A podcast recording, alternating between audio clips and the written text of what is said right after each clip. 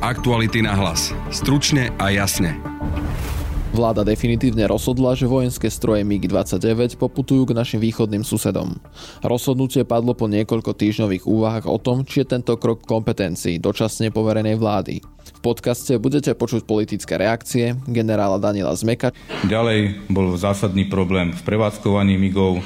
Či vojenského experta Adama Potočňáka. To prislúbenie štyroch migov zo strany Polska môže byť takou buď to prvou lastovičkou, ktorá spustí ďalšiu pomoc Ukrajine zo strany západných štátov. Slovensko má na čele popularity v prieskumoch novú politickú stranu. Smer sa po rokoch opäť dostal na pozíciu lídra a nahradil tak hlas Petra Pellegriniho, ktorý posledné mesiace začína strácať na svojho bývalého šéfa Roberta Fica. Voličov stráca aj Olano, ktoré podľa predpokladov ublížil odchod dočasne povereného premiéra Eduarda Hegera. O aktuálnej politickej situácii povie viac v podcaste politológ Jozef Lenč. Výsledok volieb bude v tom momente rozhodujúci, či koaličný potenciál Smeru bude rovnako nízky, ako je teraz, alebo sa prípadne kvôli iným okolnostiam zvýši. Počúvate podcast Aktuality na hlas. Moje meno je Adam Oleš a na dnešnom podcaste spolupracovala Denisa Žilová. Prejsť prstom po mape? To je nuda. Spoznať svet na štyroch kolesách? To je Ford Kuga. Štýlový a okamžite dostupný Ford Kuga je pripravený vyraziť kamkoľvek sa rozhodnete. Navyše teraz aj s fantastickou zľavou až do 10 tisíc eur. K tomu zadarmo predlžená záruka na 5 rokov alebo 120 tisíc kilometrov. Nie je na čo čakať, stačí sa len rozhodnúť. Viac info na Ford.sk Aktuality na hlas. Stručne a jasne. Vláda definitívne rozhodla, že MIGI darujeme na Ukrajinu a to v horizonte týždňov, povedal poverený premiér Eduard Heger po rokovaní vlády. Dnes vláda rozhodla a jednohlasne schválila medzinárodnú dohodu, na základe ktorej, ktorej rozhodla o darovaní, o poskytnutí MIGov 29 a časti systému protivzdušnej obrany KUB na Ukrajinu. Chcem z tohto miesta jasne zadeklarovať a ubezpečiť občanov Slovenskej republiky, že sme rozhodli ústavne čistou formou, čiže v súlade s ústavou. Pani prezidentka je samozrejme o všetkom informovaná a sme v tejto téme v konsenze. Taktiež s dohodou súhlasí aj predseda parlamentu Boris Kolár. Taktiež chcem z tohto miesta jasne zadeklarovať a povedať, že tieto MIGy budú slúžiť na ochranu, na ochranu občanov na Ukrajine. Čiže na záchranu ich životov.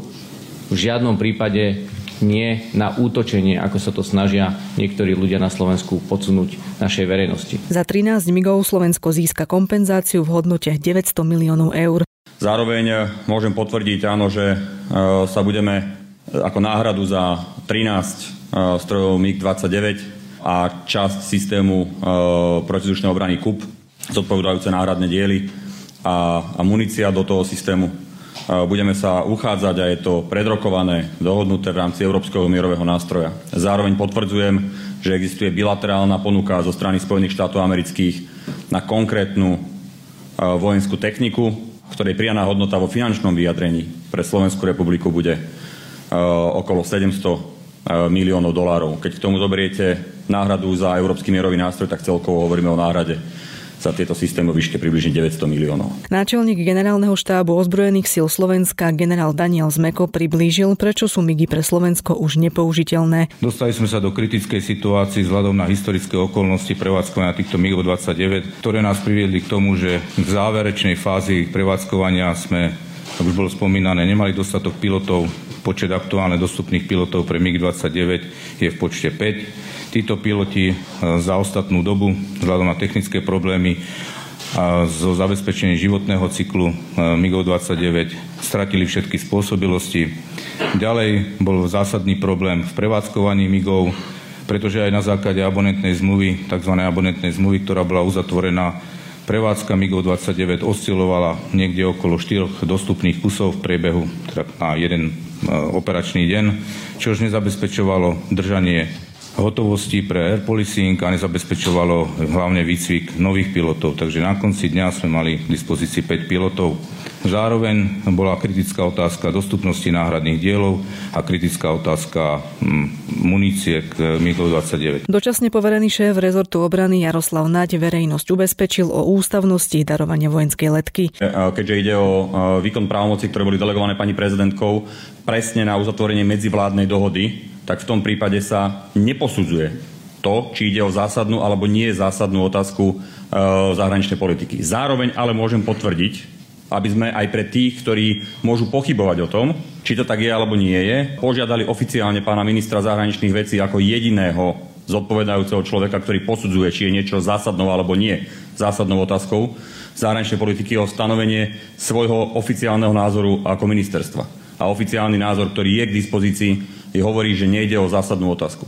Ale ešte raz, drvivá väčšina právnikov, ústavných právnikov úplne jasne tvrdí, že keďže ide o výkon právomocí v zmysle článku 119 e, písmena F, tak sa neposudzuje to, či je alebo nie je táto otázka zásadnou otázkou zahraničnej politiky. Opozičný poslanec a šéf Smeru Robert Fico hovorí o zatiahnutí Slovenska do vojny. Pokiaľ ide o vecné hľadisko tohto podľa nás šialeného rozhodnutia vlády Slovenskej republiky, jednoznačne ho označujeme za akt otvoreného nepriateľstva voči Ruskej federácii, čo nemôže byť v záujme s Slovenskou republikou a jej postavením v medzinárodnom spoločenstve. Pýtame sa veľmi vecne, prečo Slovenská republika má byť zaťahovaná takýmto otvoreným spôsobom do vojnového konfliktu na Ukrajine. Z pohľadu vecného chcem povedať aj to, že klamu slovenskú verejnosť, ak hovoria o nejakom šrote. Prosím vás, o akom šrote sa to bavíme? Na to, či môžu bojové stroje MiG-29 zmeniť priebeh vojny na Ukrajine, sme sa pýtali vojenského analytika Adama Potočňáka. Ukrajina je momentálne vďačná za akúkoľvek pomoc, tak v prípade pozemných síl, ako aj vzdušných síl. Tie MiG-29, zatiaľ tie 4, ktoré prislúbilo Polsko, tie sú v súlade s tým, čo hovoria aj iní odborníci, predovšetkým obranná zbraň ktorú Ukrajinci určite využijú najmä pri obrane proti uh, ruským raketovým útokom, či už na civilnú infraštruktúru, prípadne na nejaké uh, iné vojenské ciele. Takže ide hlavne o prostriedok, ktorým by sa Ukrajinci mohli brániť proti vzdušným útokom z Ruska a hlavne raketovým, pretože priamo nad boiskom na Dombase, ale vlastne aj nad celou Ukrajinou vidíme skôr nízku aktivitu vzdušných síl, tak ruských ako aj ukrajinských, takže tie stíhačky poslúžia Ukrajincom skôr pri obrane voči tým salvám rakiet a dronov, ktoré Rusko z času na čas proti Ukrajine vysiela. My tie migy už použiť nemôžeme a niektorí, niektoré, niektorí politici dokonca hovoria, že ide len o šrot v podstate, tak napriek tomu Ukrajinci ich použiť vedia teda. No, ono, šrot. Ukrajinci ich vedia použiť v tom zmysle, že ak by ich eventuálne niekedy Slovensko na Ukrajinu to dalo, čo je vyslovene politické politické rozhodnutie, ktoré e, mi neprináleží komentovať, ani ho nebudem, ale hypoteticky povedzme, že by sa Slovenská republika rozhodla pre dodávku našich migov na Ukrajinu, tak Ukrajinci disponujú vlastnými kapacitami, ktorý, e, vďaka ktorým dokážu tie migy alebo uschopniť na operačné použitie, alebo ich tzv.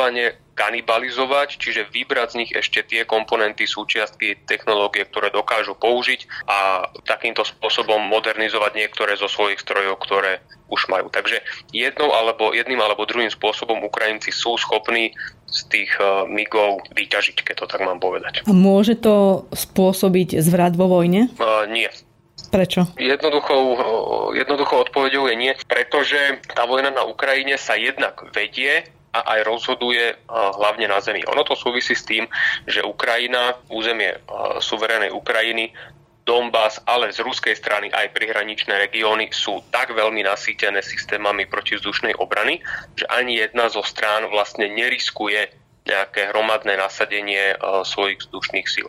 Jednak Ukrajina oproti Rusku samozrejme má veľkú početnú nevýhodu. Na druhej strane ani Rusko nepodniká nálety do hĺbky územia nad e, územie Ukrajiny, takže tie vzdušné sily v obidvoch prípadoch sú skôr e, sú skôr obmedzené. Môže e, odovzdanie MIGov, či už zo Slovenska alebo z Polska, nejak motivovať iné krajiny, aby tej Ukrajine pomáhali viac vojensky? Teoreticky môže, ale to bude až otázkou času.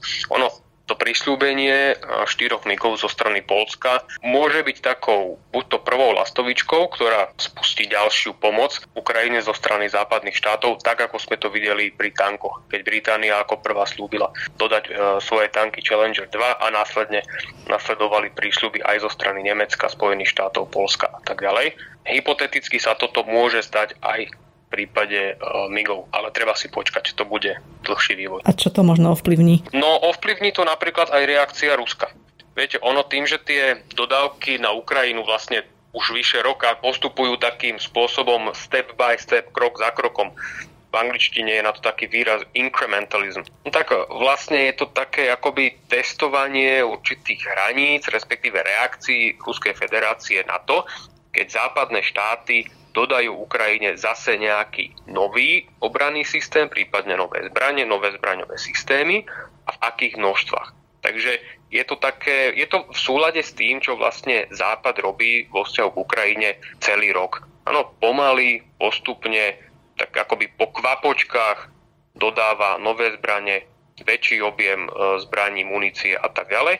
A jednak tým testuje vlastné možnosti dodávania, ktoré, ktoré má a prípadné reakcie zo strany Ruskej federácie. Aktuality na hlas. Stručne a jasne. V podcaste vítam politológa Jozefa Lenča, s ktorým sa budem rozprávať o aktuálnej politickej situácii. Dobrý deň. Dobrý deň.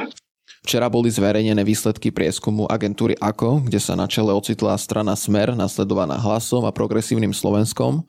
Nasvedčuje aj tento trend v prieskumoch, že má Smer a Robert Fico nakročené k tomu, aby sa stali víťazmi volieb predchádzajúce obdobie, predchádzajúci rok v podstate už naznačoval tie tendencie, že smer sa približuje hlasu a že je len otázkou času, eh, kedy sa môže stať, že smer bude lídrom preferencií, čo ale neznamená, že ešte môže byť eh, a priori hneď aj víťazom volieb.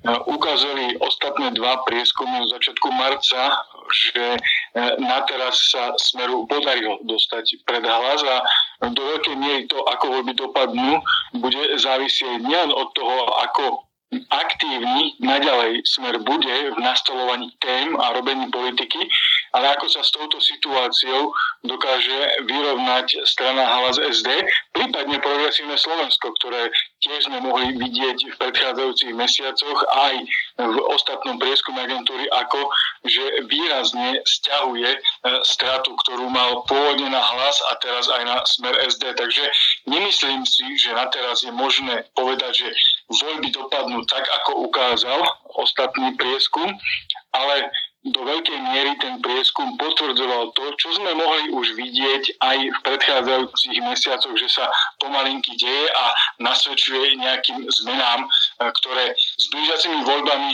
možno budú ešte časté alebo možno budú prekvapujúce, než boli e, očakávania ešte niekoľko týždňov či mesiacov pred vyhlásením termínu predčasných volieb. Výťazstvo vo voľbách ale neznamená, že automaticky budú aj vládnuť.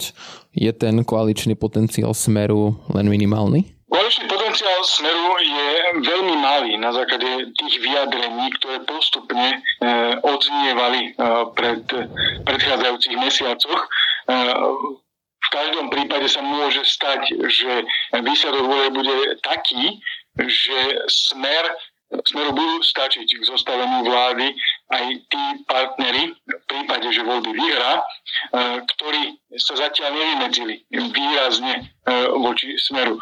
Takže áno, na teraz e, to vyzerá zatiaľ ešte tak, že Smer navzdory tomu, že by mohol vyhrať voľby, by mohol skončiť ako hnutie za demokratické Slovensko na konci 90. rokov alebo na začiatku 21.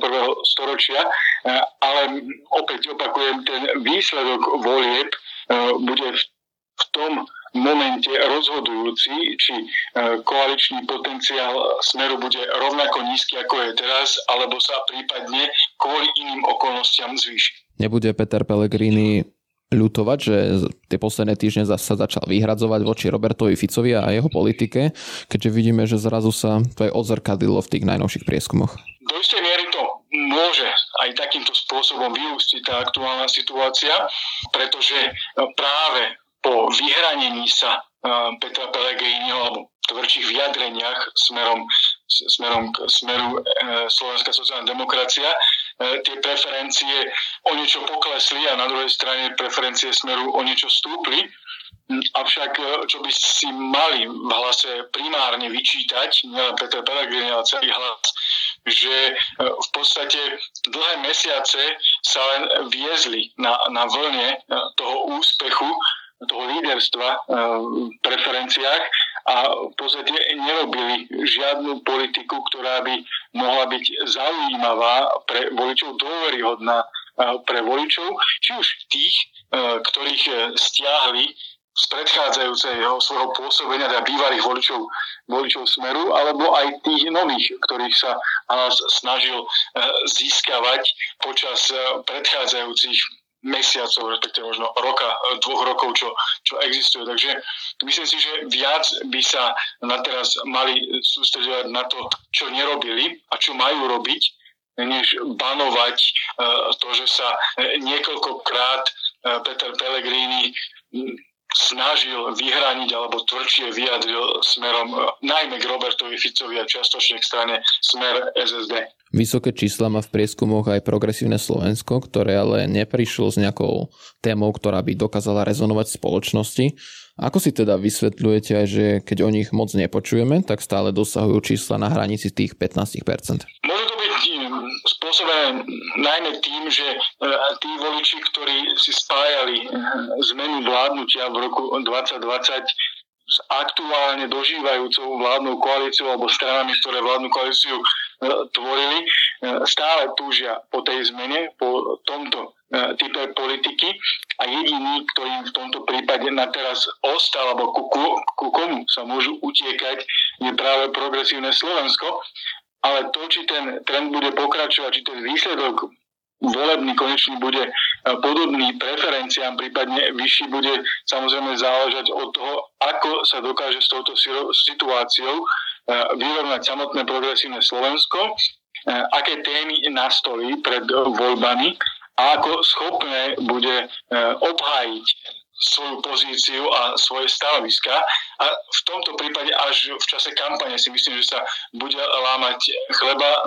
Teraz to skôr vyzerá tak, že e, tie e, rastúce preferencie sú na jednej strane dôsledkom e, hľadania sa voličov, hľadania alternatívy zmeny a istého možno strategického, strategického mlčania z pozície progresívneho Slovenska, ktoré, e, ktoré využíva práve to, že sa ocitlo v tej pozícii jednej z mála možností alebo jednej z mála alternatív, e, ktorý, ktorú majú e, voliči, ktorí v roku 2020 túžili po zmene charakteru politiky, ale aj zmene smerovania Slovenskej republiky.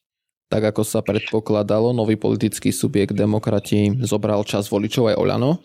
Ako sa bude ďalej vyvíjať takto situácia? Už počujeme, ako Igor Matovič hovorí, že Eduard Heger sa vydal ultraliberálnou cestou a ďalšie podobné vyhlásenia. S veľkou pravdepodobnosťou budeme sledovať radikalizáciu jazyka zo strany Igora Matoviča a ostatných predstaviteľov Oľano.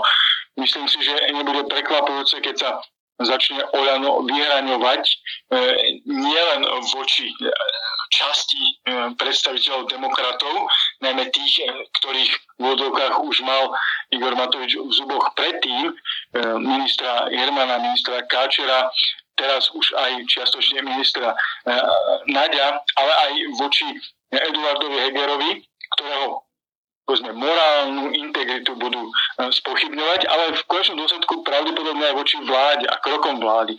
Takže demokrati budú mať problém e, s Igorom Matovičom, budú mať problém s Olano, ale budú mať problém aj so všetkými tými, ktorí budú kritizovať vládu, pretože myslím si, ten obraz, ktorý začne kresliť o tejto politickej strane e, Igor Matovič, že je to strana, ktorá je vlastne vládou a ktorá je zodpovedná za tú situáciu, ktorá na Slovensku bude e, v čase volieb alebo v čase blížiacom sa k voľbám, budú sa snažiť využiť alebo zneužiť v súperení s demokratmi aj ostatné politické strany, či už tie, ktoré sú dnes jasne opozičnými, parlamentnou, mimo parlamentnou opozíciou, ale možno to nebude až tak paradoxné, keď uvidíme, že sa voči demokratom budú vyhraňovať aj dnes e, politické, alebo politické strany, ktoré sú dnes e, súčasťou toho torza vládnej koalície, ktorá, ktorá ešte vládne prostredníctvom dočasne poverenej vlády.